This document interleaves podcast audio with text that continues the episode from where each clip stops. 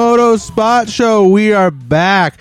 I am sorry, guys. It's my fault for the break, but it's been a crazy, crazy time in the industry right now. Like it's uh, it's been nuts. So the last two and a half weeks have went by in a blur. So my apologies on not bringing you a show, but I'm excited. It's been worth the wait.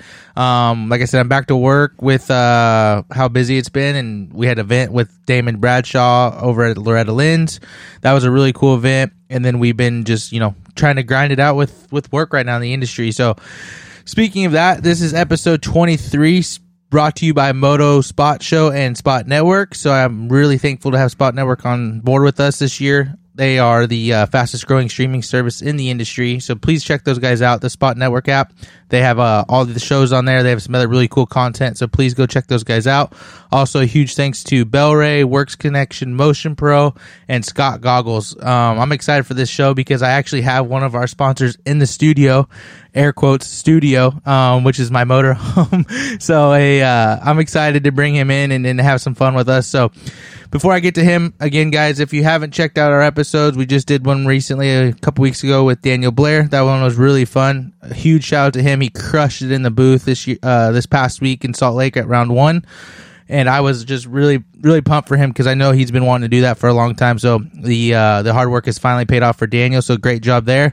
But let's get to our, our episode 23. Like I said, Cody from Bel-Ray is in studio. He's down here traveling with me for the week. And I was like, dude, you know, you're in, you're in Nashville We've had some fun. We've done some really good dealer visits. Like, let's just talk about it. And uh, he's been in the industry from a long time, from being a factory mechanic, from working at EVS, and now at at the level he is with national sales manager at Bel-Ray.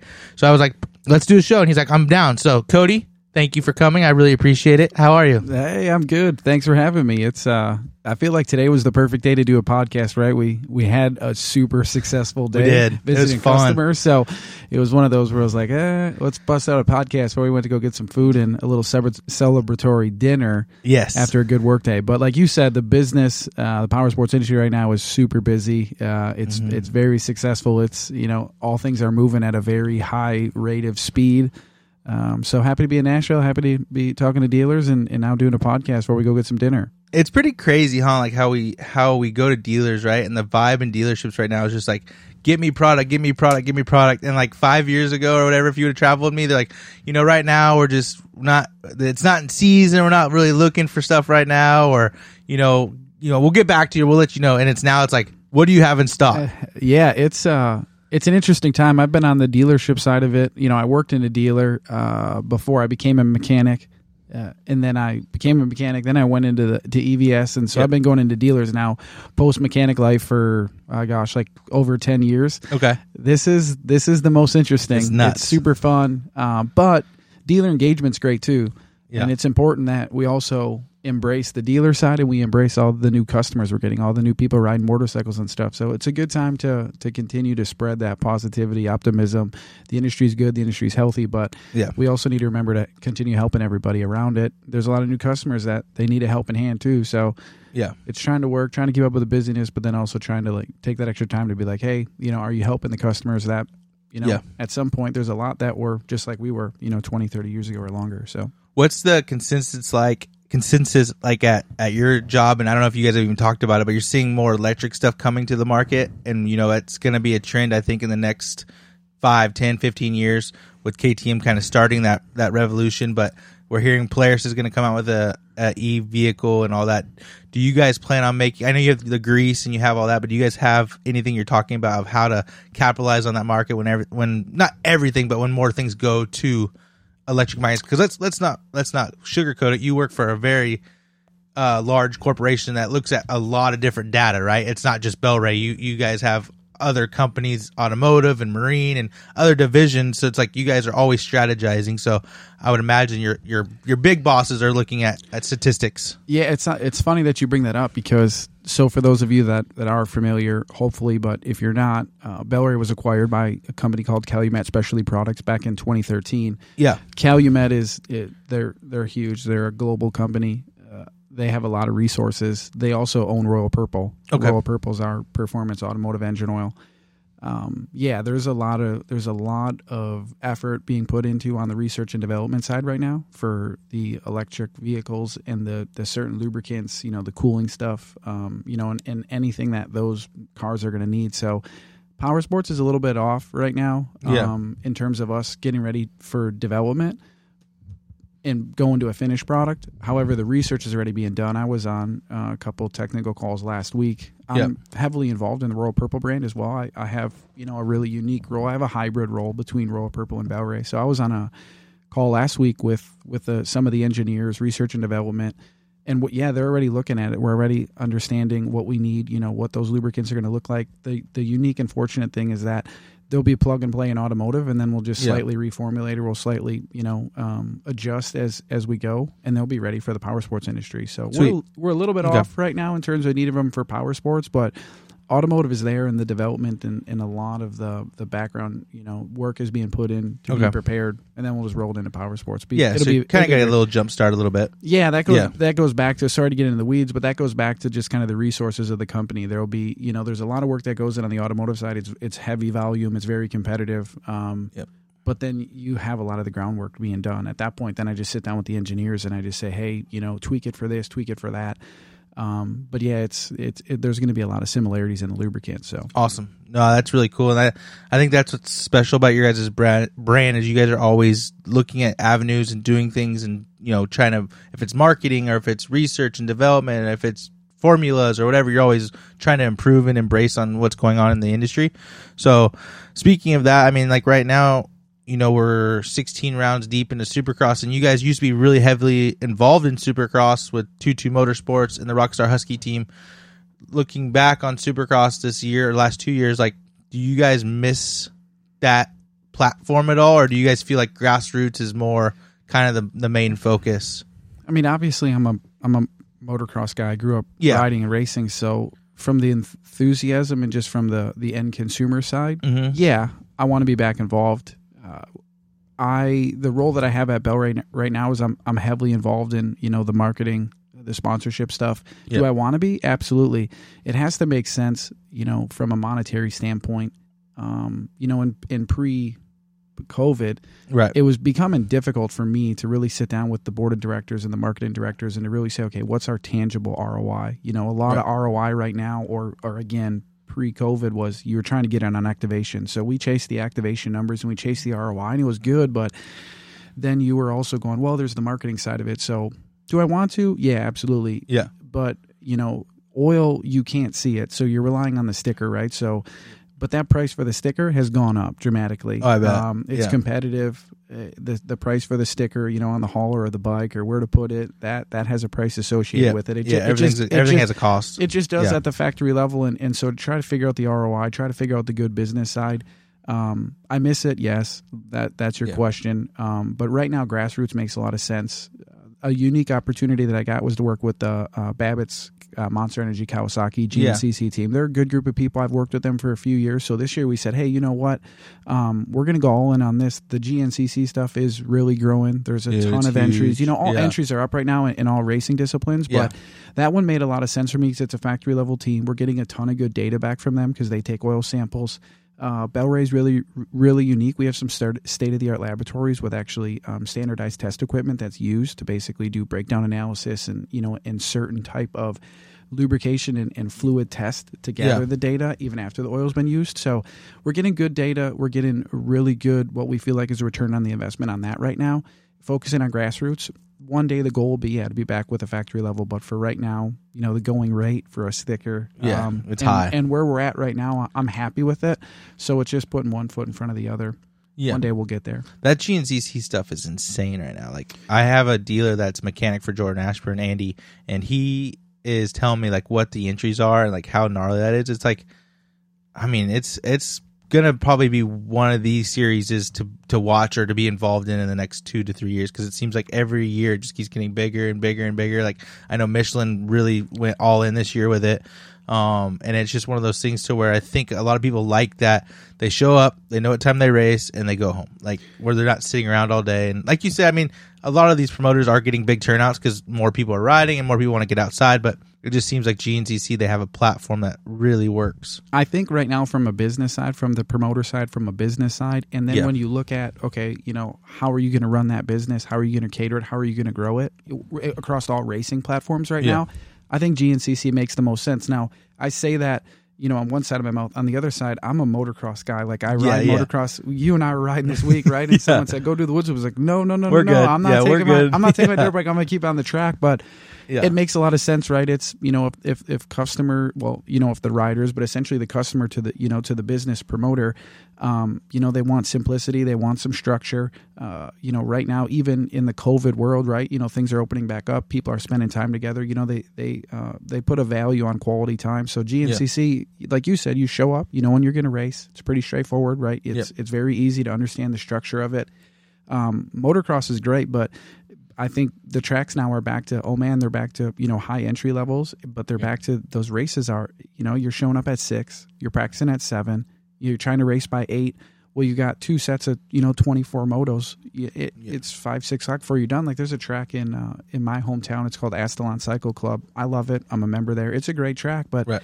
um, you know, it's it's not uncommon to still be there on a Sunday that's got you know four or five hundred entries to still be there at six p.m. Like Still racing. You're, yeah, you're there at sun's just- starting to go down. Yeah, so I, I know this is long drawn out, but GNCC I think makes a lot of sense from the business Yeah. side and the promoter side, and it's it's a way that we can welcome new riders into the sport of competition. Right, they're riding motorcycles. There's a lot to learn from motorcycles. I think that's why we all stick with it.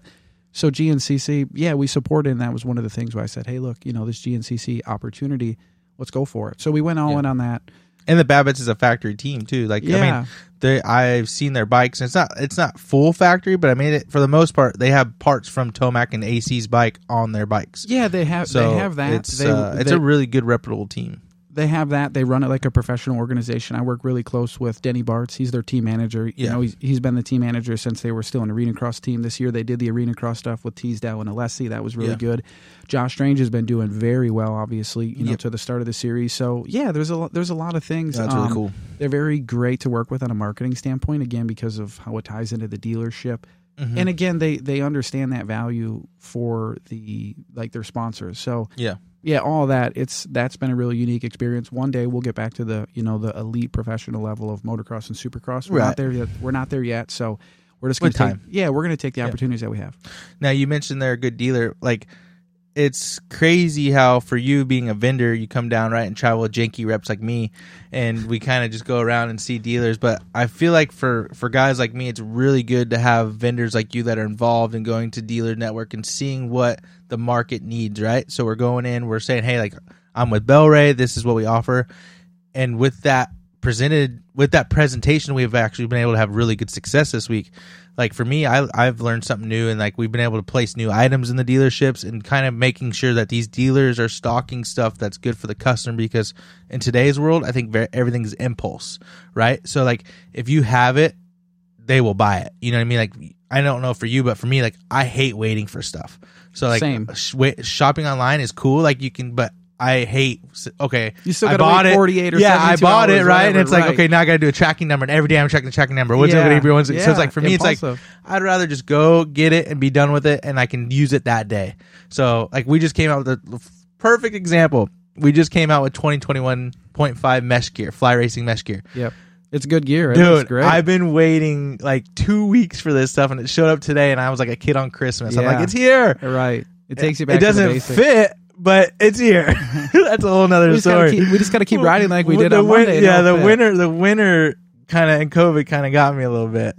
I mean, not really. I, the brownies got me. But we anyways, we just got to keep riding. Yeah. Eventually, that cardio will start paying off. but anyways, that's just that's the thing. Like right now, it's I'm almost like telling my dealers like, hey, I'm not trying to be a salesman. Like this is just honesty. Like it's insane if right now if you have it in stock, these these customers will buy it, and I think that's just across the board. Like nobody wants to wait three to five business days for stuff. Yeah, I think uh, one thing that I really enjoy, which is kind of weird, right? Because I think I said it before, but like oil's not sexy, right? It's not Right, gear, yeah, you it's not can't helmets, see it, goggles. like, it's not yeah. a pipe, even, right? Like it's not sexy. It's a um, it's a very tangible item, right? Because it's Yeah. inexpensive, right? Like the most expensive product that we have is you know 22, 23 bucks. But anyways, it's fairly easy to get, but it, it's not sexy. Or you just pour it in Yeah. but it's very important. So that's what I do enjoy about about Bel-Ray. For one, I believe in the products, um, Yeah. and I use them. So I, I would like to say that you know that certainly helps with Yeah. you know my biased decision, right? But um, it's important to visit the dealers. That's a that's a role in my duties that I take Mhm. very seriously. I think that uh, if you're you know if you want to be a part of changing the industry, leading the industry, being involved, right? Yeah. On on in not as a consultant, but as sitting down with the dealer principal or the parts manager, service managers, whatever. And if you want to sit down and say, "Hey, I'm seeing this trend. I'm seeing that trend," you know, and act as that person that could help them grow.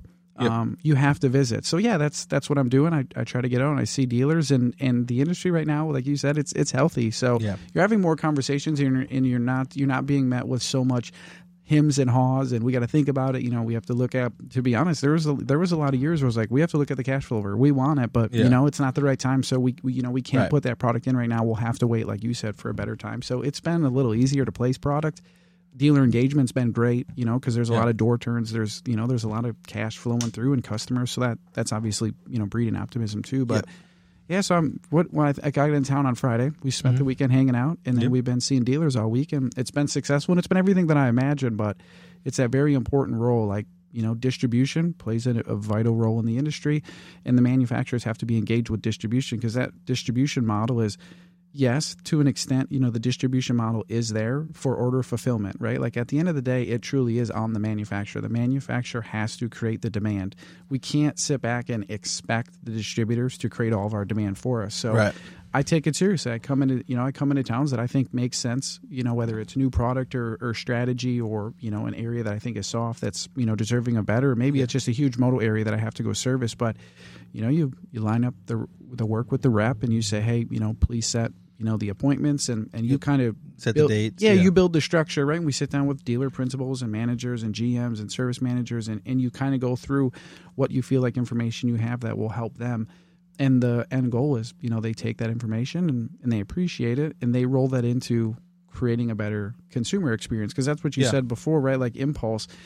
The only the only time that you know price comes into the equation is in the absence of value. So a brick and mortar store, oil's a little different, right? Because it's you know you tend to just go to your local shop to get it more oftentimes than not but Yeah. it's important that those dealers understand hey when a customer comes in whether it's helmet goggles gloves boots tires or oil they at the end of that transaction they feel as if they've done the best job that they can to make that make that customer understand the experience you know and they got something from it and they left feeling good about themselves because otherwise those impulsive decisions are a little bit more hard to come by um, and then yeah it's kind of about you know manufacturers create the demand distribution fills it for us but we come in we sit down with the dealers we you know we try to be you know somewhat of a, a strategic partner and hey this is what we suggest you bring in and the full circle is that consumer part you know consumer comes in whether they're an industry guy like you or i that's just excited about getting something or they walk into the shop to say you know hey i need oil or whatever Yeah. that customer educates them and you know and, and then yeah customer can walk away and they can have got they can have even faster instant gratification by going to that shop No, for sure, and I think it's one of those things too. Even if it falls, you know, all of our listeners that are listening to the show, it also falls on you guys too. Like if you go into a shop and you don't see something you, that you like or something that you're like, man, I really want to try that, or this is something I've really had good success with. Like, tell the shop. Like a lot of shops right now are asking or want to know like what you guys want to see at the shops because they don't want to lose a sale, right? So make sure you guys are telling your dealers like, hey, like I wish you had some Bel-Ray in here, or or hey, I wish you had these brake pads in here, you know, whatever it may be because right now the distributors are doing everything they can to have inventory and stock those dealers with what the consumer needs. So if you guys don't speak up and tell your dealers like, "Hey, this is what I need," then there's you know it doesn't help anybody. So it's better to do that than to go on the internet and badmouth them and say this dealer doesn't stock anything because right now dealers are wanting to stock product. Yeah, I totally agree. Um, you know, there's there's a lot of there's a lot of dealers that can benefit by also the customers just you know giving them a call. Hey, Yeah. you know whether they found them on a dealer locate or you know their dad went there or they just they drive past them on their way to work to be able to say, hey, I'm looking for this. You know, do you Right. have it in stock?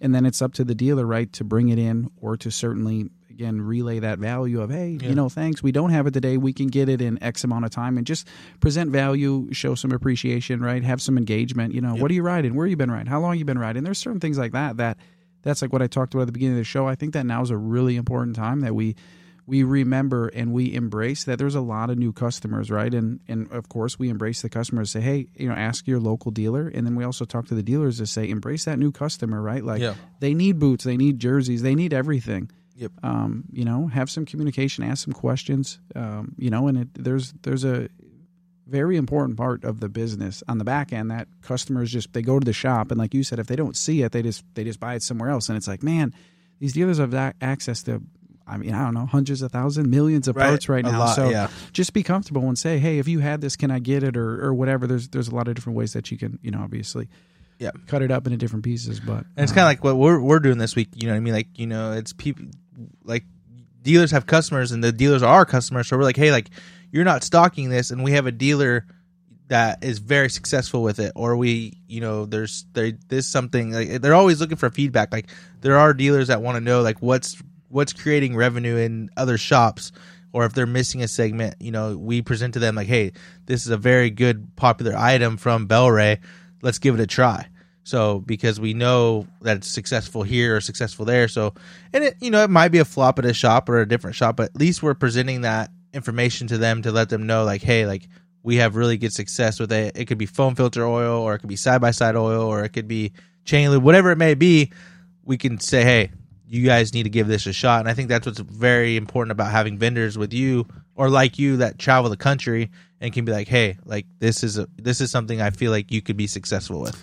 Yeah, I agree totally. Um, the it's it's important to you know go into each customer visitor. I guess to backtrack a little bit. Everyone always asks me, "What's your job like? You know, what do yeah. you do?" And and it's so, it seems so cool. I love my job. Don't get me wrong. Right. I I absolutely love what I'm doing, but there's a there's still a portion of it that you know work is required right we we drive to an account before we get go into the account, we look at sales history. You know, we get a feel for what's their customer base, what sell through, what machines do they sell, and we, we try to go in with ammunition to be able to sit down, ask them questions, engage, and then yeah. come up with a strategy. Which is, hey, we're here to help you, right? I mean, I'm not going to benefit if if I walk away empty handed, but we don't yeah. want to shove anything down your throat. We want to be here to service you so you can service your customers. So right, we want to be a good partner. Yeah, so that's. Sure. I mean, yeah, that's that's what it's been, right? We came into town and you know, we, we're three days at it. We got one more left, but we go in and we sit down. And today we talked about Harley oil with one guy, right? And then yeah. the next one we talked about 5W50, you know, for Polaris Rangers. And then the other one, you know, we talked about foam filter oil, fork oil, and, and the, the motor yeah, line. It's like, so it's a mix of everything. You yeah. just never know what you're going to get. And I think it goes back to what you're saying, just having that strategy. Like, and just kind of knowing your your clientele type of deal. So strategy and structure, I think that's yeah. that's the biggest thing. Um, make no mistake about it. I think we have fun, right? We enjoy yeah. what we're doing. It's it's a passion based business. But if you take that and if you find the fine line or the balance between that and strategy and structure, you can be really effective. You can create great relationships. You can have a great day. Um, you know, you can go back to your hotel or you know go to di- dinner fully fulfilled. Yep. And I think that you know if if passion's helping you drive that, it, it ends up being you know a really good gig and, and everybody benefits from it the customers yeah. the dealers you as the rep you know and the the distribution or the organization you know that's distributing the product and yeah. the manufacturer yeah i think that's what i love the most about WPS and the company I work for is you know Craig Shoemaker our owner he's just like hey like do your job you know if you if you want to if you want to raise you got to work harder so I love that about the company and I love that it's uh you know he's always preached at our sales meetings work hard play harder and we got to experience a little bit of that this week. You know, we we went out, we saw you know a handful of dealers. Um, we had a really good day, and then at when the sun was going down, we got to do a little bit of moto with actually at the dealer's location, which is really yeah, cool. I have a dealer, cool. I have right. a dealer that actually owns a track, so um, we talked Bel-Ray, and then you know he got to kind of see the stuff in action. So it's cool to have that ability to do what you love and then also get to have fun and, and build those relationships with the dealer. You know, I think when you leave, that dealer is going to remember, like, yeah, like Bel-Ray came and he taught me about all this stuff and then he rode my track. Yeah. And like, it, I think that's really cool that we have that at our disposal for, uh, for our industry and the same for me again like people always i get a lot of times like if i go to a show or a dealer or you know you go to an event or something yeah. what do you do what do you do and it's like you kind of smile right and you kind of just like got to pinch yourself and be like eh, it's pretty dang fun right there's right. a lot of office work that goes into it and there's data and spreadsheets and, and all the things but it's like then you're reminded on a week like this like this week how much fun it is. We that was on Monday. We had Yeah. a, a great day. We saw customers all day. Yeah, we sold some stuff. Yeah, and- we sold some stuff, and I'm not even big on. I, obviously, I love selling stuff, right? But Yeah. I, I think that Education's a yeah, I big think thing. I Yeah. think when you present value and you educate them, um, especially with oil, right? Like Yeah. you just you want to help people understand more because I think oil. It's one of those weird things in the industry where it's like there's a lot of misconceptions and there's a lot of just they not aren't comfortable asking questions about it, so they just kind of look the other way. So Yeah. we had a good day. We saw a shop. Um, I forget even what city we were in, but we saw a shop and we went around and he showed us. You know, he was excited to show us about his race that he had over the weekend. It was muddy. We looked at his inventory. We gave him, you know, some some good information, and then he goes out on his tractor and rips up his track. And yeah, then, you know, he's we like, were- come have some fun. yeah, yeah. And So- then we rode for for a few times, so you don't always get them kind of served up to you on a platter like that. But Yeah. then it's like I'll go home next week, and it's like, man, I, I had a great week. You know, we had some fun, but then it, it We also you know, work too. yeah, it'll make it'll make you know the next two weeks of of office work and data and you know Yeah. meetings and stuff like that. It'll it'll make it all a little bit easier, a little bit more enjoyable because you know you just you embrace. We embraced what we had in front of us, so I'm Right. I'm thankful that I came down. Nashville, I love Nashville. It's one of my favorite cities.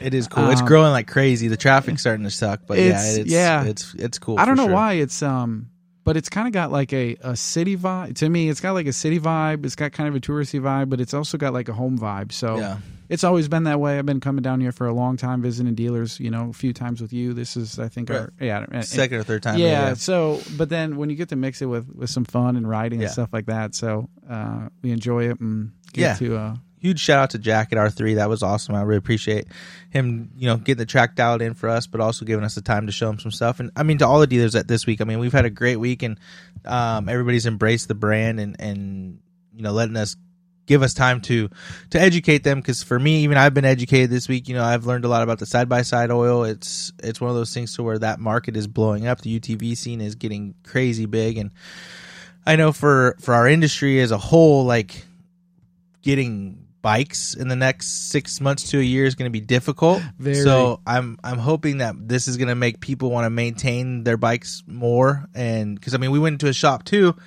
And the guy had sand on top of his piston, and there was Yeah. no filter cage oh on the my God. filter. yeah Like he had a filter with no oil, a, f- a filter with no cage, and then he, he was getting a top end built, and there was sand sitting on his piston. that was that was a first for me That's like top Um, notch. But that kind of goes back to what we talked about before. It's like, um, you know, I think in a competitive sport like motocross, you Yeah. can agree, right, that there's a lot of, I don't know, like, now maybe, maybe not masculinity is the right word, but there's just a lot of like competitiveness. That's, I think that's what I'm going for. A lot of Right. competitiveness.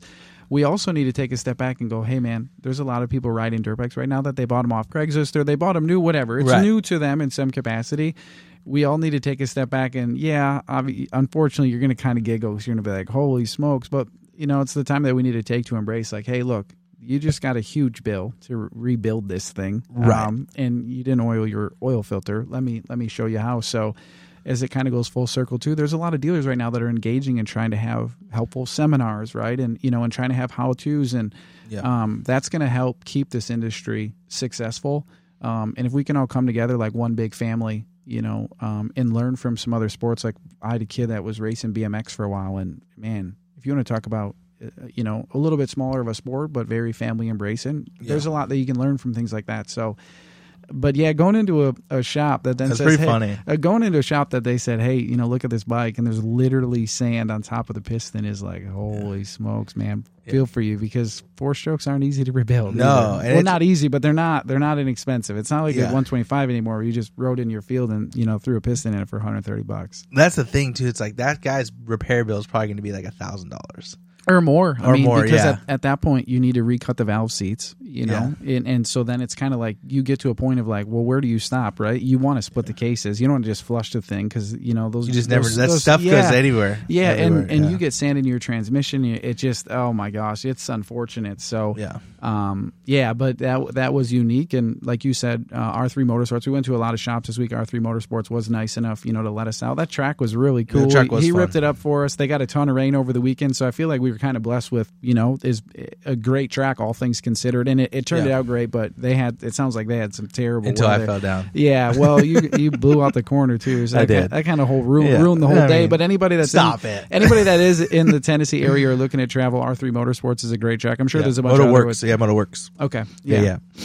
but yeah, they're they're and uh, the biggest thing too that I I noticed about this week was every shop we went into, they asked you like educate me, like you know why is Bel-Ray a premium brand? You know what I mean? And we talk about that guy that had that had sand on his top of his piston, and we talk about that. It's like your guys' foam filter oil or the, the your thumper oil or whatever it may be. It's like the strength that you guys have and, and the film the film strength I should say. It's talk a little bit about that and like how how Bel-Ray has d- done a, such a good job to kind of make it to where you don't have to change a top end at 30 hours or change a top end at 50 hours. You know what I mean? It's it's it's a costly engine. I wouldn't even say it's a costly engine, but it's a it's performance premium brand, so you pay for what you get, right? But I feel like there's a reason why you, you go a little bit higher and you don't run diesel oil.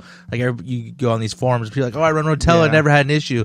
Well, it's like you never had an issue because you're changing it every ride. Like, yeah, or or like, you on. actually are going through wearable parts and you just think that's part of riding a dirt bike. Yeah, like, yeah. Oh, but come to come to find out, like if you ran a different lubricant or purpose, you don't need to change a clutch in ten hours. you don't need to change a clutch in whatever the case Yeah. is. So um, that goes back to the, I think my passion for the brand. Um, Bel-Ray, you know, dating back to you know uh, Mr. Keefe, that the owner of it, they always they always took a lot of pride in what they were doing. You know, it started in the garage. It started with some guy making industrial lubricants, and then his son raced motocross. So you know that's where Power Sports was born from. But they always took the approach that whatever they were going to do, they were they were kind of all in for it. You Yeah. know, they they weren't doing something just to you know match a competitor or hey, you know. And again, you know, back in the '60s, well, in the '70s, it was it was a different time, but it was always we're going to do it to be the best. Yeah. that was always that's always Bel-Ray's approach, and and the resources that we have right now from Calumet Specialty Products, our parent company, that's that's still there. That's why there's still Yeah. a lot of passion that comes from me. There's a lot of passion that comes from the parent company and the resources, and I'm involved in in all those questions. Anything that has anything anything in the company that you know when you're talking about power sports, I'm involved. But you feel that passion. So awesome. yeah, so to talk to talk a little bit about just you know the four stroke engine oil specifically is that engine oil technology, or I guess I should should say, and motorcycle engine oil. Um, not a lot of people ask questions about it, but it's so unique, and I I, I kind of geek out on it, but. It's also kind of basic at the, at the same time. It's you know when you go to formulate that product, you, you, really, you have three goals in mind. It's not it's not rockets. I mean, how you achieve it is kind of rocket science. Right, right. Science, but you all that you're trying to do is you're trying to keep that engine cool. You're trying to protect that engine from metal to metal contact, right? You know, obviously keep your wearable parts, you know, running as as good as possible for as long as possible, and and um, reduce heat. Sorry, I, forgot. I forgot. them. reduce heat, keep the engine cool, and um, just overall like protect the engine. So, Yeah.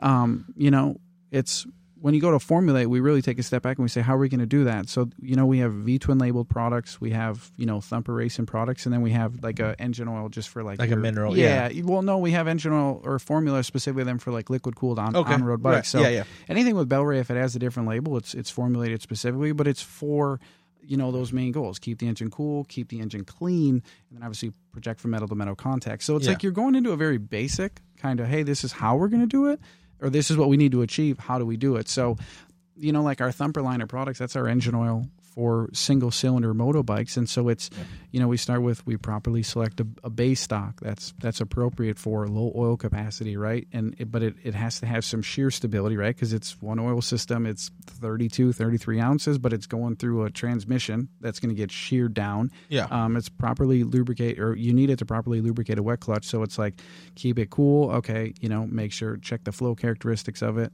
And some of this is a thirty thousand foot view, but then it's all right. Film strength, you know, protect the thing from metal to metal contact. So then we're looking at extreme pressure additive, you know, Right. uh, extreme pressure additive packages, and just in general technology. Then we're looking at you know what what do we do with the friction, right? How do we meet the viscosity spec, but how do we keep it move, moving freely to keep the engine cool? The, Okay. f- the the film strength is the same thing. It's you know okay, well it- it's got to have a bond, right? There's got to be something protecting the metal metal to metal surface. So Right. it's just without trying to get too into the weeds, which it's hard for me not to do that. it's just- Yeah. We take a step pa- back. like you said, you're passionate about it. Yeah, so. we just we take a step back and we just go, okay, your three main goals: keep Yeah. the engine keen, clean, keep it cool, protect from metal to metal contact. And then we go, who, what, what machine are we building it for? And then we really just kind of throw the book at it at that point. So Okay. that's why we have, yeah, that's yeah, and like you said, I don't want to get too much in depth of it because I mean, you guys could you could talk for hours on like like the ins and outs of oil, but I feel like a lot of people like that are moto people, they get really like lost quickly. Yeah, overwhelmed. Yes, and then I yes, overwhelmed. talking like I just so I would say it's for, like, ah, I would say it. for me, and I think a lot of people are interested in this, and like we'll make it quick. But the biggest difference is if we can, if you can, I don't know if it, if it's a long talk or not, but if you can kind of just break down real quick the differences of mineral, semi, and full synthetic, like because that's a that's a big question. Like why should I run full synthetic, or why if I run full synthetic, why can I go back? Like so, like those Okay. are kind of like cons- consensus that people have. Yeah, so so great question. I do get that question a lot actually when I when I visit dealers.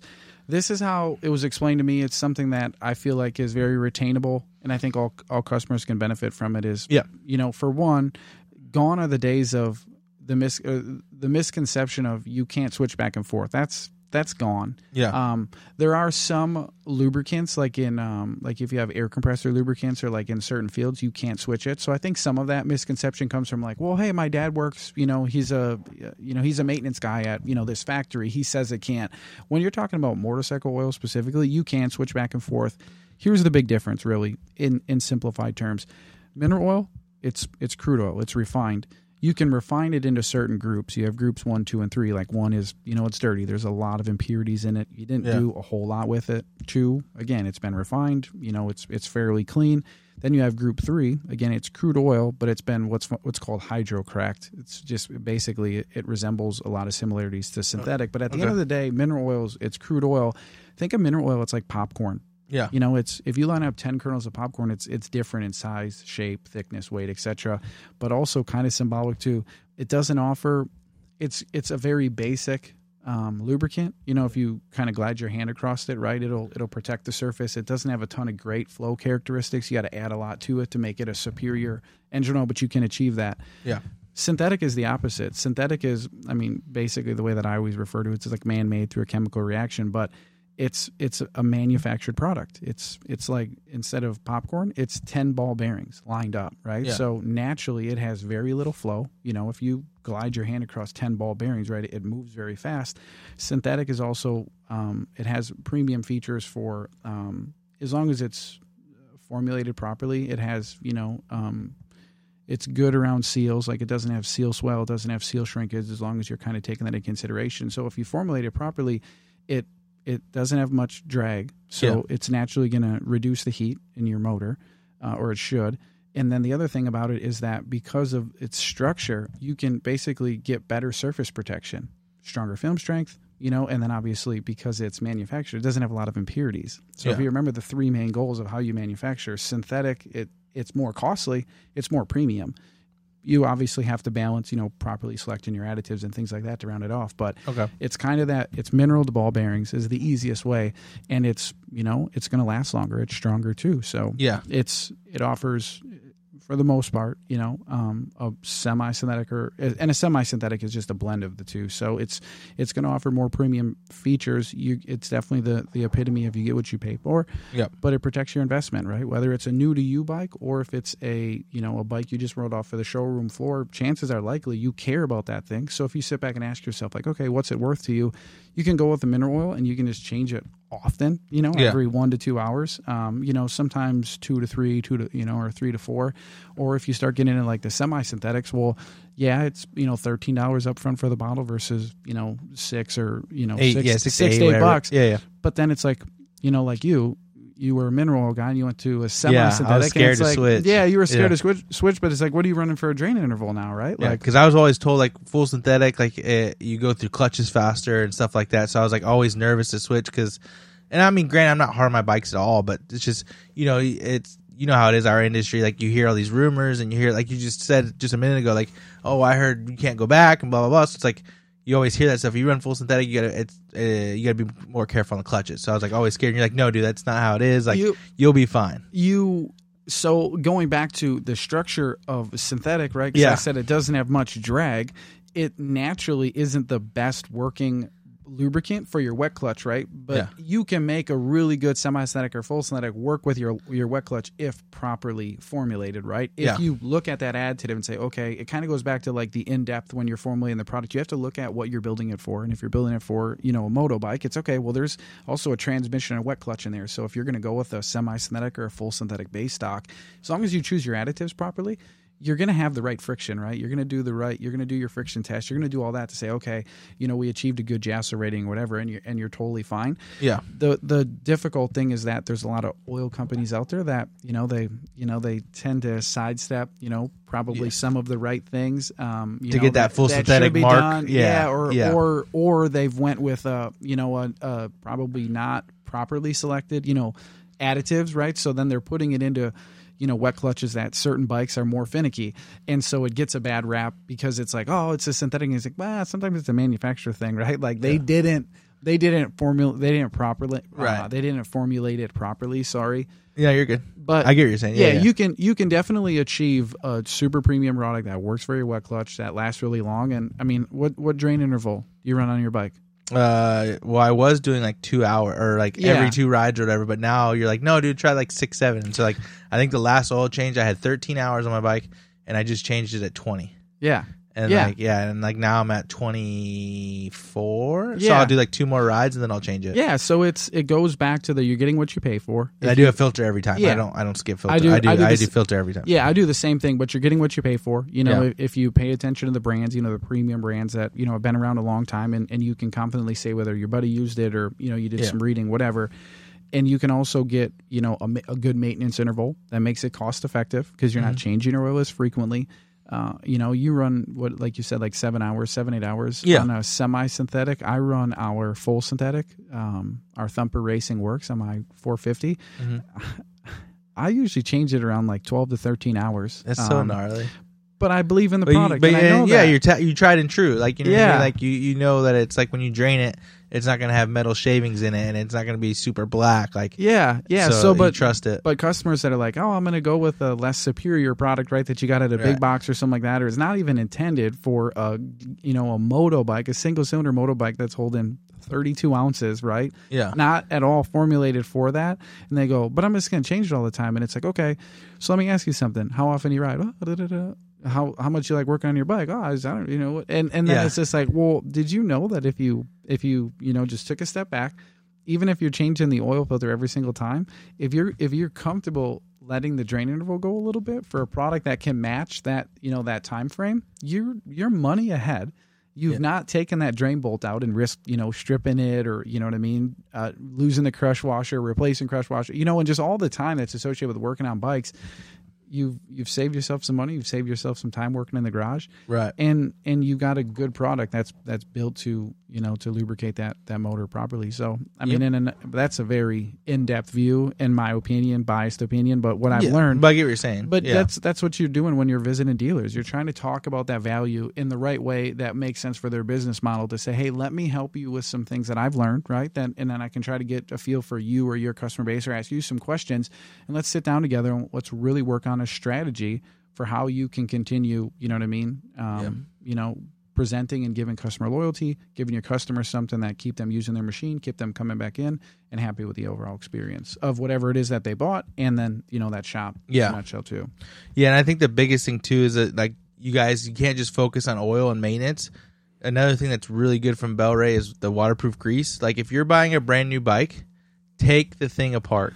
Like I cannot preach that enough. These bikes nowadays are so dry that it's just crazy to me. So please, if you're buying a new bike, check out the the waterproof grease from Bel-Ray because these axles and steering stem ben, uh, bearings and steering stem shafts and uh, pivot bo- pivot shafts are so dry and linkages are so dry. It's so bad. And Yeah, Bel-Ray, insane. Bel-Ray is actually really well known, like in the mining uh, industry and then Okay. in the industrial industries for Yeah. some of our grease technologies. So our waterproof grease is really good. We have a lot of a lot Yeah. of grease technology. But most importantly, yeah, if you buy a new bike, take out the axle bolts, take out the pivot bolts, take out the linkage, all those things. It will save you. yeah, Um, assembly lube is really good. yeah, like I get it. You buy a new bike and you want to take it right to the track, but Yeah. rest assured, you will be either a riding a roached out, clapped out bike that needs something much sooner, or you know take take a day or or just do the basics.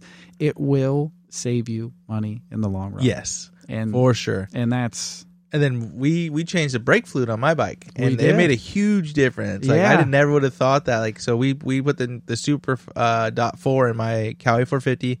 The brakes were pretty squishy. Like uh, Cody asked me, he's like, "How do you ride this thing?" I was like, "I don't know. I just it felt fine." Yeah. He's like, "No, dude. Like, hold on." So like, and he a little bit of it was him too. He got this new like bleeder thing that's pretty badass. He's like, "I want to, I want to use this thing." So I was like, "Okay, let's use it." And then, like I said, we changed it, and it's like, holy crap! Just sitting on the stand, I can notice a difference. So I'm excited to ride that this weekend and try it. But that's another thing. Definitely always check your fluids and the brakes because you would have never thought that brake fluid is just brake fluid, right? No, there's actually a reason why there's a premium brake fluid out there because it's the, the pressure and the boiling point and all that. I know when we raced the, when we raced Mammoth, like we had to change fluid when we got to Mammoth because of the altitude.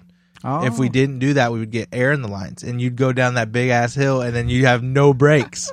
so it's like that's a crazy thing we tell everybody: like buy buy your because uh, you know oxidation's different up there, right? You're you're at 9,000, 10,000 feet, so you have to do your graphics there, and you'd have to get your gas there because if you didn't, like your graphics would bubble up, your brakes would go away, and Wow. like it was just it was a whole thing that went into it. So yeah, it all it all makes it all makes perfect sense. But going into it with some preparation sounds like it, Yeah. it goes a long way. Or knowing what to do when you get there for preparation goes a long way. And yeah, and Yeah. we changed out your brake fluid. I'm always ha- hackling on you to do oh, something dude, on your yeah. bike, so it was fun. I this like is probably working. the most roach bike I've had. I mean, it's not even roach, but it looks roach. Like usually my bikes aren't this bad looking. yeah, it's But- it looks good though. You've done a lot Yeah. of good things. It's a It's all right. Yeah, but with with time comes maintenance. It just Yeah. does. Um, and so you have to try to embrace. You know, hey, you're going to ride it. You're going to have fun. There's some things that you have to do. The more willing you are to do those things, whether you know have someone perform the work for you or you learn to do them yourself, you know, through Yeah. trial and error, or you you know you watch some videos, it will save you in the long run. So Yeah. yeah, So speaking of bikes being hammered and, and outdoors wearing and stuff, like we're getting ready to go in the outdoor season. Um, 16 rounds down of Supercross. You never did Supercross, but you did do outdoors with a pretty pretty good dirt bike rider, Ashley Fiolek. yeah, she was pretty Uh, good, faster than four, me. Yeah, four factory Honda, and you did some outdoor rounds. Like, kind of just a you know, we don't want to go too deep into it. I want to make this more show about education and what, but I mean, our listeners are enthusiasts, right? And we're getting ready to go to an outdoor season, so talk a little bit about like what was that like and how you were able to maintain a bike or how you were able to prep a bike because I know for you, those guys just go through parts. They're just like.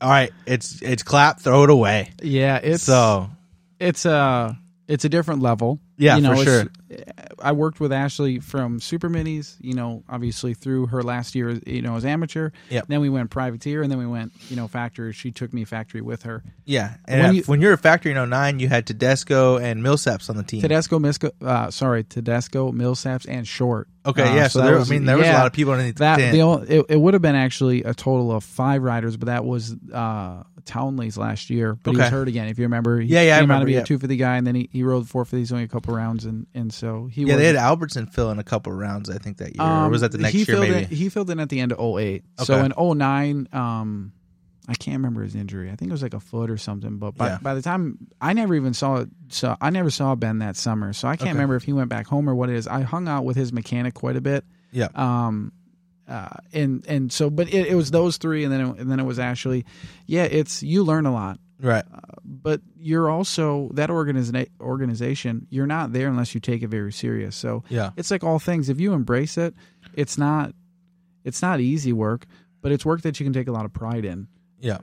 but there's there's a lot of work to be done so yeah you were you know um Do you know- think go, doing that team and having the RD helped you kind of make a Bel-Ray a more superior product because you got to kind of see the R and D side of it, or I don't even know if you got to see the R and D side of it or not. I don't know how what I don't know what a factory mechanic entails, but did it was did that help you a little? Like I guess that's what I'm trying to get at. yeah the the yeah what what i learned from those years it, it definitely did uh, it taught more passion it taught taking more responsibility you know in Yeah. your work and taking whatever you're doing seriously it also kind of taught you that it taught me hey whatever you're doing you you have to be all in if you want to be premium so Yeah. not necessarily on the r&d side you know we we did some stuff and we tested with some things but ashley was pretty straightforward you know ashley was she was light she knew how to ring out a 250f for sure Right. but a lot of her testing was just hard part stuff so i didn't see a ton of like lubricant stuff going on um we Bel-Ray has i, I they've worked with factory honda you know Yeah. over the years but at that Okay. time they didn't it just it taught me a lot about you know taking whatever you're doing and fully committing you know be all in and and if you do that, and and this came from Ashley too, but it, that team is I I can't say enough about that organ factory Honda's organization. Yeah. Eric Kehoe and all yeah, those guys. you there, yeah, if if if they brought you in and, and they were they were very good to me, you learn a lot that I think sticks with you, and that did. You know, Eric and, and and at that time I was working very closely with Dean Gibson. He's over at, at Kawasaki now, but he was one of the R and D guys at at Honda doing a lot of development on the heads at Yeah. that time. And then Dan Bentley, uh, and then you know Carlos and Frankie. yeah. I was super close with those guys. So, Crazy how long those guys have been doing it. uh, and my hat, yeah, my hat's off to them. I?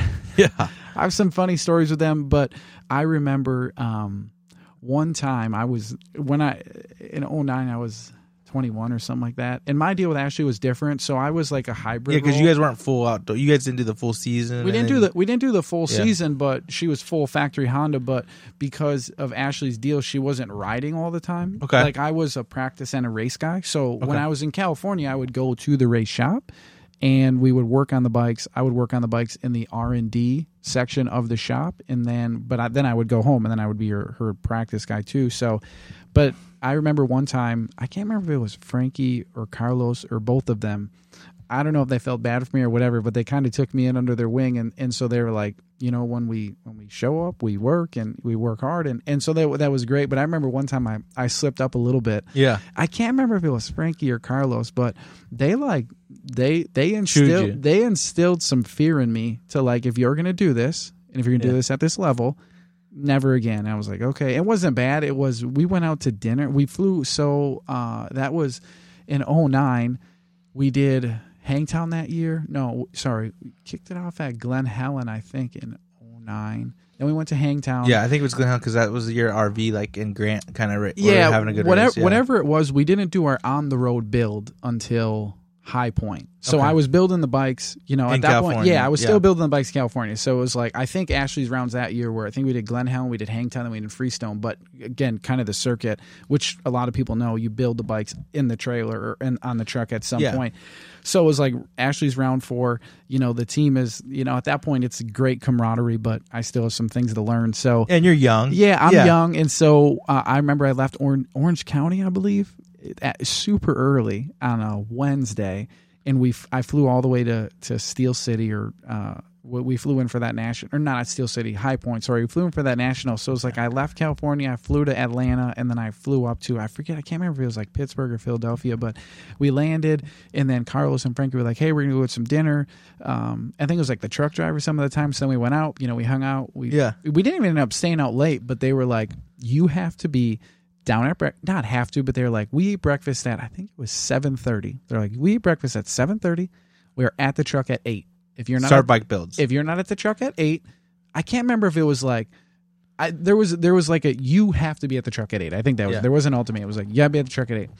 So we're in Eastern time zone. You know, Yeah. I had just been living in California for whatever three hour three difference. hours difference. Yeah. and I just slipped up. I can't remember if I didn't set my alarm or something. Well, I remember it was. I remember I didn't wake up, and I think it was Frankie. Frankie called me like a room service or something, and it was like. 755 or 754 or something like that Yeah. and it was like there was just where are you and i just kind of like shot up i just threw on whatever clothes i had which was you know probably just shorts and my team shirt or whatever Yeah. and i went running down to the semi and they were like that was that was my like you have to take this seriously. They're like where That were was your you? checkup. yeah they're like Yeah, where were check- you? Yeah, and i was just like hey i'm sorry. And uh, obviously you know they were probably just giving me a hard time. So i was this you know kid Right. that, you know they were they were kind of teaching the ropes but they were very they were very respectful and that whole team was very instrumental in my life and the things that i do now because that was my like and you know they would say like we're not doing this for fun. Like Yeah. you have someone's life in your hands. So it was a lot of that Right. that taught me and made me apply what i'm doing now which is i believe Bel-Ray is a super premium brand so Mhm. you don't cut corners Yeah. you go all in and that's that's that's what I got. You know, those years of working for Ashley. Ashley's family was was intense. You know, they were they were elite. They did everything that they could all in, and then you know the the Honda organization. They just they kind of just further propelled that for me. But Yeah. falling asleep or sleeping in past your alarm, you know, regardless if you're, you know, to you it feels like 3:30, you know, on build day, that was my never again. Never That- again, Yeah, yeah. I, I'll never forget it. Um and they they they hackled me that day, but I deserved it. I took it like a champ and they they all day long I remember I was hungry and they were like, "No, we don't. I forget. We Yeah. were like, They just every they yeah, just take bites they, at you. They like knew little- they knew I was picks. hungry, and so Yeah. I would I would build my bikes in the semi with Frankie, and then Jay, who was shorts guy at the time, he would build them in the front. So I think I I would like kind of hang out the back, and if the weather was really bad, then I would kind of like hang out inside. So it's like I was the new kid that was kind of Yeah, finding my place. of- But yeah. yeah. and then Carlos would build Davi's bikes in the other semi because he was just that guy was he was insane. I mean, he's a great guy, but it was just like he would just be in his own little world. So we would all, but Frankie was a hackler. I mean, if you know Frankie, like he's a jab jab. And I remember that was that was the year when it was like everything was like, come on, guy. So it was like Yeah. all day long. It was just like my- you. yeah, so it was like I was so hungry. We finally got lunch. Then we wrapped it up, and then I remember I messed up because we were going to get dinner that night, and I was building in a semi with Jay and Frankie, and so we finished, and then Frankie was like, "Let's go get food at like the the restaurant next door," and then I think he said, "Go see if Carlos wants to come." And Carlos was in the other semi, and they weren't like parked right next next to each other. And I Yeah. forgot to do that too. And then oh. Frank, yeah. So then Frank, so then Frankie or somebody, somebody again. I it, I must have been Frankie. He was like, "No, like you don't do that. Like we're Yeah. a team. We go everywhere. Like very." And they, so they instilled a lot in me in those Yeah. years. It was great. It was a you know fantastic time racing and and all that experience. But that team and and those people, Yeah. man, they were they Really were cool. They were more Good helpful. times. They were more helpful to me than I even realized. Yeah. Was there moments when Ashley raced and you looked at the times and you're like, we could be racing the, the boys right now and, and mopping some dudes up? Yeah, there was. I mean, we the the practice tracks truly in Southern California were stopwatch national. So Yeah. when we went there, you know, not all the time. Sometimes it would just be Ashley and I. I would just be like the practice guy. But you know, Yeah. Frankie and Carlos were doing that with with Davi and, and Ivan at that time. Andrew was always back in Texas unless it was like a, a team test year. Yeah. Um, so it w- wasn't common to go to the, you know, we rode at, um, at that time it was Star West. Um, and then we, we would go to Milestone a lot. Paula was just coming on and yeah, we would, we would obviously do the stopwatch there and be like, man, she's, she's She's got ripping. it. She's Yeah. rolling. Yeah. I know for sure it was at Steel City and I can't remember what other rounds, but I think that year there was like, there was like three or four rounds that her practice was always right after the the men's the lights B pla- B practice, and Yeah. there was like three or So the track was at its roughest. yeah, yeah. And so Yeah. she would she was always the last practice, and then I think her motos were first or something. They're, like she was kind of like not a fill in, right? But they they kind of just were like, all right, this is you know this is what Yeah. we have for the women, and so we you could always look at the lap times, be, but the track was kind of like what they would race. And there was one one time that correct she for sure would have qualified. I think there was like one time or two or two times that she would have qualified out of practice. She wouldn't even have had to race the consies at that time. So Yeah. she was she was capable. You know, Right. she was she still is really fast, but Yeah. she, her and her family were all in, and the times the times proved it that year. That's and awesome. Then the years to follow too, but the times that year proved it. Yeah, that's cool. I mean, she's accomplished a lot, and um, it's crazy to think like it's cool to see like you have Jordan Jarvis and uh, some of these other girls that are going for it now. So it's cool to see that transition still happening to this day. I mean, it's, it sucks that there's no WMX anymore, but I get why they do it because it would be like Ashley and a few other girls, and then after that it was just like a drop off. That's So- that's the most difficult thing is again going back and we've talked about it a few times, but the business and the marketing, right, and and Yeah. the bigger picture stuff is you know to sell it and to, for for the Coombs family to give it you know to give it time frame on race day Yeah. you want to have a tv package you know when the tv packages goes away what have you there's a there's a ton of very fast professional women racers the, the hard thing was that it was like you would have that group, you know, that front group, and at the time it was like Gieger, it was Whitmore, it was Patterson, you know, Sarah Price, Alexa Pearson was pretty good, um, or she was good. Um, Sherri Cruse, Ashley, I think you know, Yeah. and there was that, that group.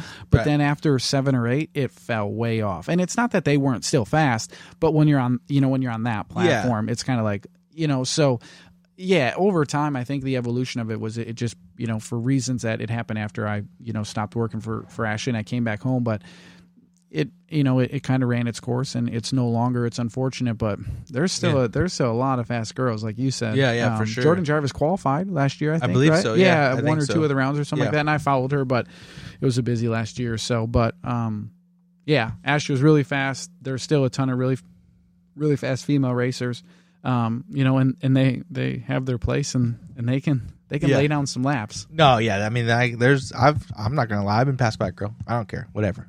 judge me, whatever. I was just talking to Ashley this week. Is Ashley and I are super close. When Yeah. you know, I went to her wedding, and I love the Fiolek family. Your Snapchats from that wedding with T, Oh, like my- yeah. Pastrana and all those guys, like Yeah. you guys had so much fun. It Like, was- it was cool. It was a riot. Yeah. Um, Ashley got married, beautiful wedding. Um, I hadn't seen her families, her family. Sorry, uh, Yeah. she's got a younger brother, and then her mom and dad. Obviously, I hadn't seen them since like yeah, oh nine. I see Ashley quite often, and so that was fun. And then you know Phil Smage was down there with his wife Sarah Whitmore, and, and Travis was there, and yeah. Just like you said, a really Yeah. everybody embraced it, had a really good such a- time. such yeah. a good time, and and yeah, we all we all had a ton of fun. Uh, but I was talking to Ashley this week. She's in Salt Lake City or something. Yeah, she's in Salt Lake City, and so I was giving her grief because I told her I was going to go riding this weekend, and I just thought about this because he said you got passed by a girl, and Ashley, I'm always saying like, we're gonna ride, we're gonna ride because I've been riding a bunch this last year or so, and she's like, don't worry, I still got you. So I we just ended with you probably do, but I'm on a 450. I'll just run you. I'll just yeah, T-bone you. You're still Yeah. If you're on the track, you're in my way. right, exactly. Well, she's on a 125, so I'm like, all right, at least I know I have some horsepower. And I'm like, Yeah. she still is only like 105 pounds soaking wet. So I'm like, all right, you are going to beat me, but as long as I can get close to you in the corner, I will hit you. And so we Yeah. always have a good, we always have always a have really, fun with that. We Yeah. always have a really good laugh about like, you're faster than me. And she's like, oh, come on, bring it, bring it. I, I can beat you. I'm like, you probably can, but I'll hit you. Yeah. Well, that like that goes back to what you and I talked about like this week. Like you and I rode together a couple years ago, and then like you know we had fun. Like I, we were Yeah. pretty close, and then this year you come down and we ride this week.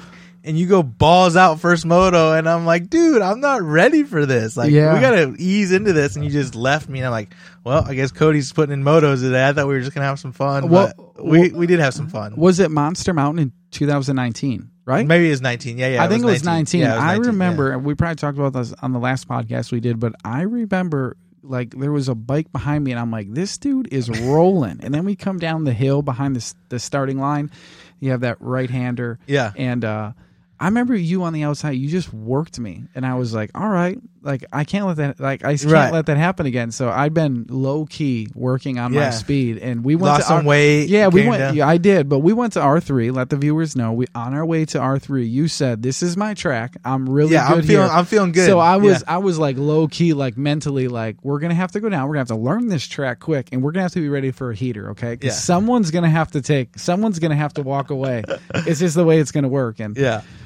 It was going well. And then you blew out the corner. Yeah, I got blew worked. Out, blew out your leg in the process, and Well, and like that, and then, and then Jack gave us that amazing prep, and I wasn't ready for it. Like I was weren't. expecting it to You be like weren't. rough and Yeah. because they raced on Sunday, and then like I, I suck on on fresh tracks. I'll admit it. Like I, I like showing up to the track late and like having it be beat down, and um that way I have an, It just I have sounds like a lot of excuses. Yeah, yeah, I yeah, Think, I think that's what It I'm is. getting. It But is mostly excuses. Nonetheless, nonetheless, we showed up. Um, we had some fun. and I, but I think I took the R three. I think I, I took You did. Your, Yeah. yeah. but we're gonna go to Monster again later this year, and Yeah. I'll be ready. okay. all I'll be ready. Well, like. I'm not gonna let you know what I mean. I'm not gonna let you keep the title. So, but uh, but yeah, this this has been awesome. I hope everybody's learned something. I hope everybody's enjoyed it. Um, before we get before we wrap this thing up, we have the new segment we've had on the last couple episodes. A huge shout out to JD Beach for helping me out with this episode for this segment. Um, it's called the Beach Say What segment. So if, uh, please, if you guys like it, uh, let me know what your feedback is. If there's anything you want to hear from JD, um, I plan on getting him on the show as well. So again, thank you to JD. I'm I'm excited to offer this to the show and get his perspective because he's been in, in the industry for a long time. He's a racer, so. Um, this week for you, Cody, he's got some really cool questions. So we'll kind of go through these and see what you think. But um, the first one will be, what was the most memorable race working with uh, Ashley? the most memorable race working for Ashley. It had to be, yeah, hands down, Steel City final final race, final round. Yep. Steel City, 2009. Um, I can't. She got a like a mid pack start. Okay. And then it happened on the o- opposite side of the track. So I had the radio in the pits, is, or sorry, the mechanics area is kind of in a weird spot. But she crashed, and so she came around, and I had the I had the pit board out, and like she was she was capable of clinching the championship in the first moto, and so I don't remember if it was the first lap or a couple laps in or whatever. But anyway, she came around. I got on the radio. Hey, she crashed. Okay, sounds good. So I remember they were like, "Hey, she's in seventh or something." So I put you know P seven on on the the pit board. Yeah. And when she was riding past me, she pointed to her collarbone. Her helmet was all jacked up and stuff, and I was like, "Oh, that's that's interesting." But she just kind of like rode around. Now, the strategy going into it was like, "Hey, don't crash." Right. and let's wrap this thing up in the first moto. And I think she only needed like 14th or 12th or something. So she Yeah. was in like champion. So, so, so she just like rode around, but she would point to her collarbone. And I was like, okay, well, she must be hurt. Not really sure what happened. She rode off of the track at the end of the moto. I think that time the the, the women's motos were fifth. I think there were two 15 minute motos, I think. Okay. And she rode off of the track and she actually just posted on Instagram this week, snapped her collarbone. Oh dang. So yeah, she like snapped the thing, like not yeah, you like it was done. yeah, so she crashed. She kind of just like pile drove into the ground. Yeah, Yeah. Um, Steel City was kind of hard packed that year. I think Mhm. what they ended up doing is I think they they rolled it and they sealed it, and then the rain never came. So it was Okay. just like it was hard packed. Just the rain missed, and it was supposed to be a mud or something. And yeah, she just snapped her collarbone, finished the rest of the moto, and Yeah. she had like and clinched the title. yeah, she had like 10, 10 minutes or 12 minutes. I can't. She had a bunch of time left in the moto because I remember then we were like kind of sweating on the radio where we were like, all right, something's not right. She's not riding right. Yeah. Um, It's more than like, it's beyond like conservative, but but the bike wasn't mangled. So yeah, clinching the championship, literally That's riding cool. the first moto with a snap collarbone. That Yeah. I was proud of that. That's that's championship heart right there. How was the bonus check? Was it good? Was it good? The, a, Ashley, yeah, I'm just kidding. It's yeah. I won't disclose that. What I will say is that you know Uh. Ashley, a lot, like a lot of other riders, they do, they do um, you know, Respect your time. they do. Yeah, Yeah. they they do show appreciation. You know, they get they get paid well. She got paid very well. Yeah. Yeah, and there was that's awesome. bonuses. Um, he's also got one that says, "Who do you think is the most underrated rider going into the outdoor season?" Four fifties or Eh, whatever you think. So, like, uh, do you think you know Colt Nichols is about to to to maybe possibly win his first 250 title? But you know, if he, I don't think he was the talk of this the season this year, and he's about to win his first 250 title, so he could carry that momentum and maybe get an outdoor title. Or, you know, right now it, there's a lot of uh, eyes on Plessinger. You know, nobody would have probably guessed he to win a title. But that's like Webb two years ago. Nobody thought he was going to win a t- Supercross title when he got on KTM, and boom, he wins it first year.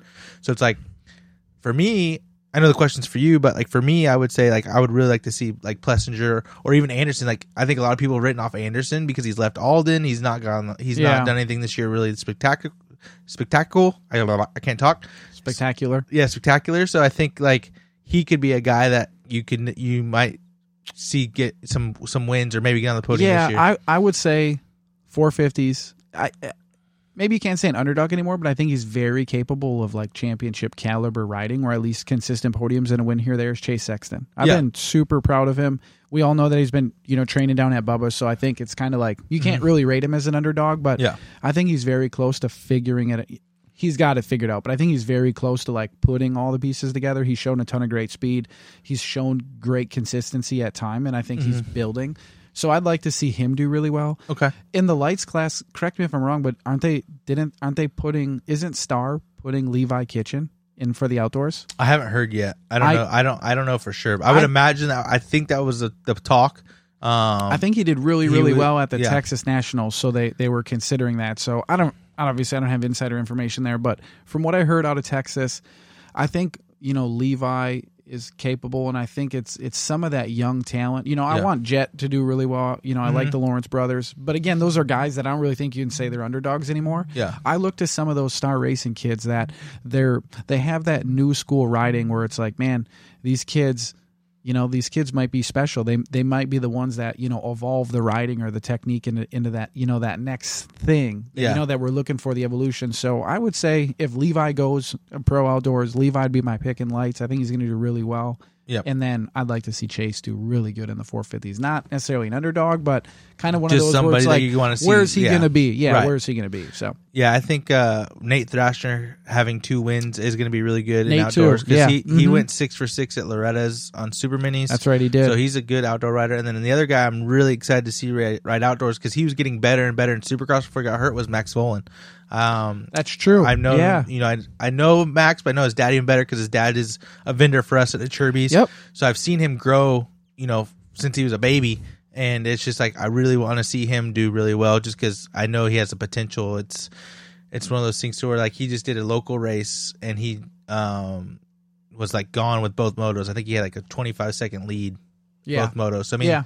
the kid's definitely got it. I just think he needs to get out the gate and get that confidence up. And I think that was kind of starting to build and build and build. And then unfortunately he um, had that crash in Indy. So And his mechanic TJ, we've had him on the show, so if you guys haven't listened to it, please check it out. That was a really good show with his mechanic TJ, so please check that out. But before I let you go, Cody, we'll get one more in. Um, he says, "What's the big?" Or he said, "Decide to switch from EVS to Bel-Ray." We kind of know that, but I guess I would kind of spin that off. What would be the biggest difference between doing EVS and then doing Bel-Ray? Of course, oil, but I feel like your roles kind of are similar.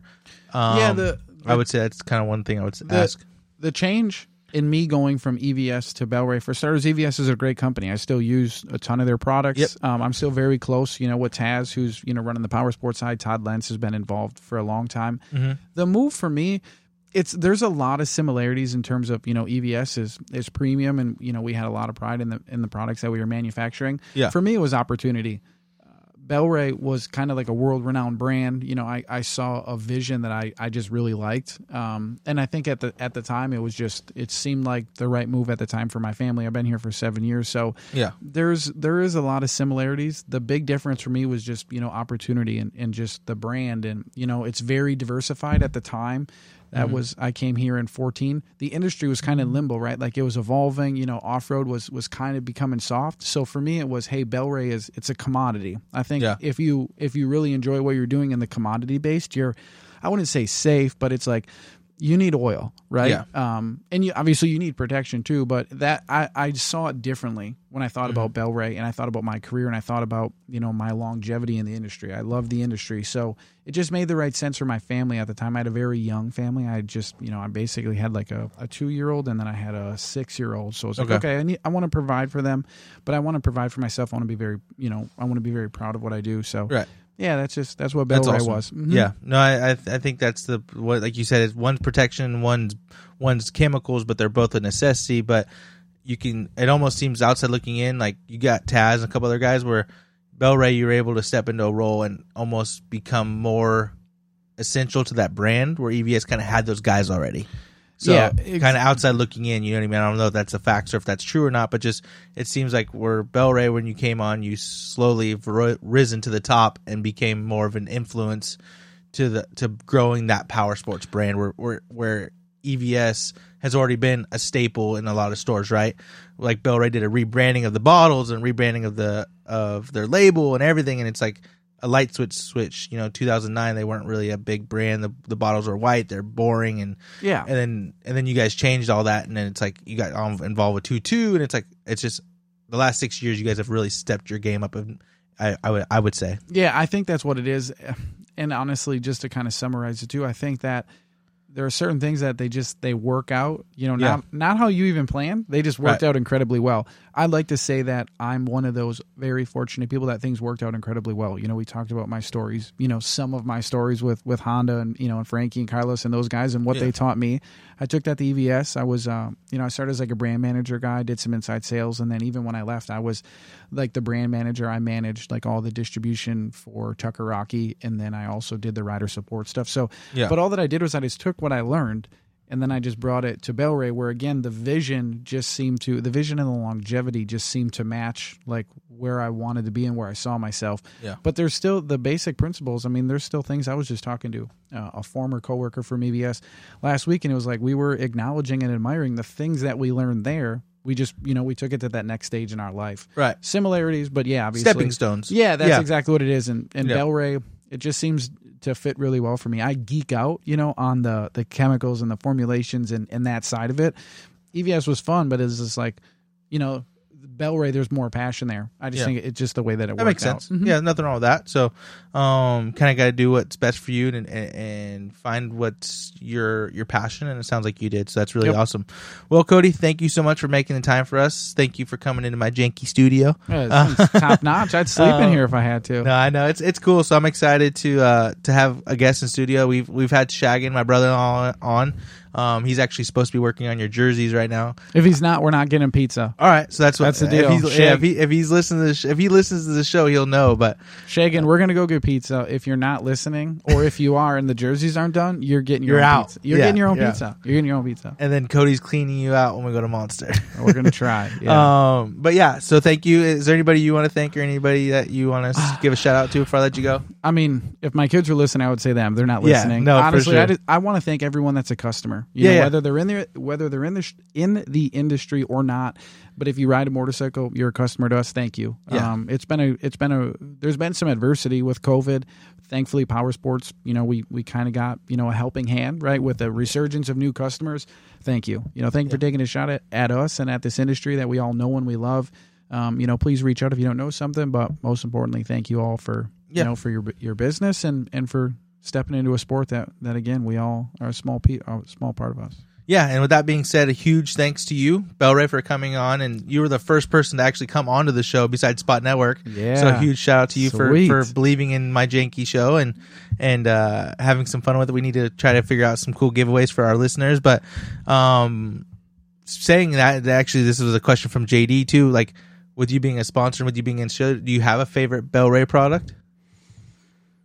Um, I I can't say favorite. But Okay. I love our chain lube. Yeah. Um, I really like our foam filter oil. I think Okay. that you know our foam filter oil is it's vital. Yeah. And then the engine oil. I believe Perfect. I believe in the engine oil. Those three. I can't really Yeah. pick between right because you know I could I, I I will- if I had to narrow it down I would say foam filter oil and our engine oil. Okay. Um, those are those are good products that Yeah. it's humbling when you walk into a shop and they say, "Man, I used it," and they give you some, you know, some personal testimony of, "Hey, I Yeah. used it here or there," and you just you get the kind of smile and nod and, and hold your head high that you work for such an iconic, reputable brand. Yeah. You know that that our products are really good, and we're I'm proud to represent them. Yeah, I think I would have to go with the oil, of course, uh, the grease, and then I really like your guys' six in one. Like the Yeah. six in one's really That's- good too. So It's uh, difficult. it's difficult for me to narrow down because I Yeah. use everything. Of course, yeah. of course. Those those are all those, are all. the, those are some good ones for those me. are and, great. and then the new super dot that I'm trying right now on the bike. We'll, Yeah, we'll see the- how that goes. well, if you learn how to use that front brake, you'll notice how good it it. is. But Stop man, it. you'll tell them how you blew out that corner. I know we don't No, have enough time, but this guy blew out a corner and basically ruined the whole flow of a section. So That was that was just uh, if anyone wants laziness. to, if anybody wants to comment, say, hey, we're, you're going to have new brake fluid. Learn how to use the front brake. oh my god. Anyways, thank you again, Cody. Thank you, guys. I appreciate, Appreciate it. it. Uh, huge shout out to Spot Network. Thank you guys. Works Connection. Please check out our Instagram. We are doing a Works Connection uh, giveaway with some tie downs right now. Tag uh, two friends and follow Moto Spot. Follow Works Connection. So please check that out. And then also uh, Scott Goggles and Motion Pro. I mean, we can't do without these guys. And that's episode 23, guys, of the Moto Spot Show. Please go check us out at Moto Spot, at Spot Network, at Bel-Ray, at Works Connection, and at Scott Goggles. So thank you, thank you guys. That's a wrap. We appreciate it.